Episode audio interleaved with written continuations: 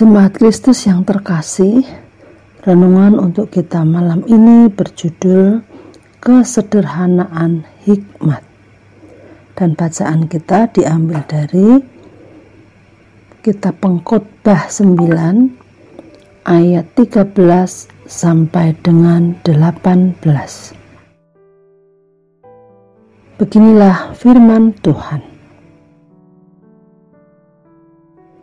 Hal ini juga kupandang sebagai hikmat di bawah matahari dan nampaknya besar bagiku. Ada sebuah kota yang kecil, penduduknya tidak seberapa. Seorang raja yang agung menyerang, mengepungnya, dan mendirikan tembok-tembok pengepungan yang besar terhadapnya. Di situ terdapat seorang miskin yang berhikmat. Dengan hikmatnya, ia menyelamatkan kota itu. Tetapi tak ada orang yang mengingat orang yang miskin itu. Kataku, hikmat lebih baik daripada keperkasaan, tetapi hikmat orang miskin dihina dan perkataannya tidak didengar orang. Perkataan orang berhikmat yang didengar dengan tenang lebih baik daripada teriakan orang yang berkuasa di antara orang bodoh. Hikmat lebih baik daripada alat-alat perang, tetapi satu orang yang keliru dapat merusakkan banyak hal yang baik. Sadar atau tidak, kita sering memilih perkataan siapa yang kita dengar dan pakai bukan berdasarkan isinya yang merupakan kebenaran atau tidak. Tetapi kita lebih menyukai mendengar dan mempercayai perkataan orang-orang yang dianggap kuat dan kaya secara materi. Katanya perkataan dari orang-orang sederhana sering kali isinya tak terlalu bermakna sehingga kita tak perlu mendengarkan.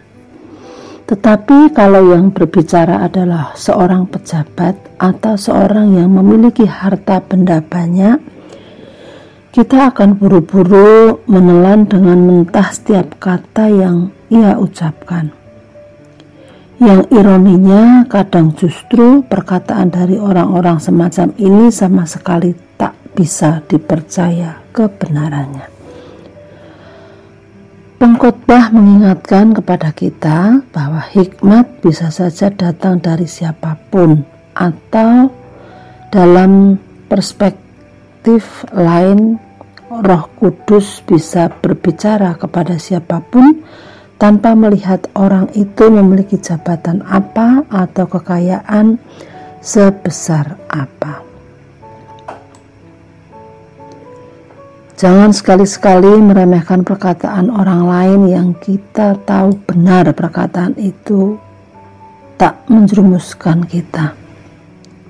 Walaupun mungkin diucapkan oleh orang-orang sederhana yang kita jumpa di tempat-tempat tak terduga. Karena bisa jadi saat seseorang yang sederhana itu mengingatkan kita ia sedang dipakai Tuhan untuk mengingatkan kita agar memilih jalan yang benar. Dan jangan sampai kita melacakkan perkataan yang berisi kebenaran tersebut hanya karena orang yang mengatakan itu bukan seseorang yang dihormati oleh kalayak umum. Hikmat bisa datang pada siapa pun, dan Tuhan bisa menegur kita melalui apa pun. Jangan ponggah. Demikianlah renungan malam ini. Semoga damai sejahtera dari Tuhan Yesus Kristus tetap memenuhi hati dan pikiran kita. Amin. Jemaat yang terkasih, mari kita bersatu hati menaikkan pokok-pokok doa yang ada dalam gerakan doa 21 GKI Sarwa Indah. Mari berdoa.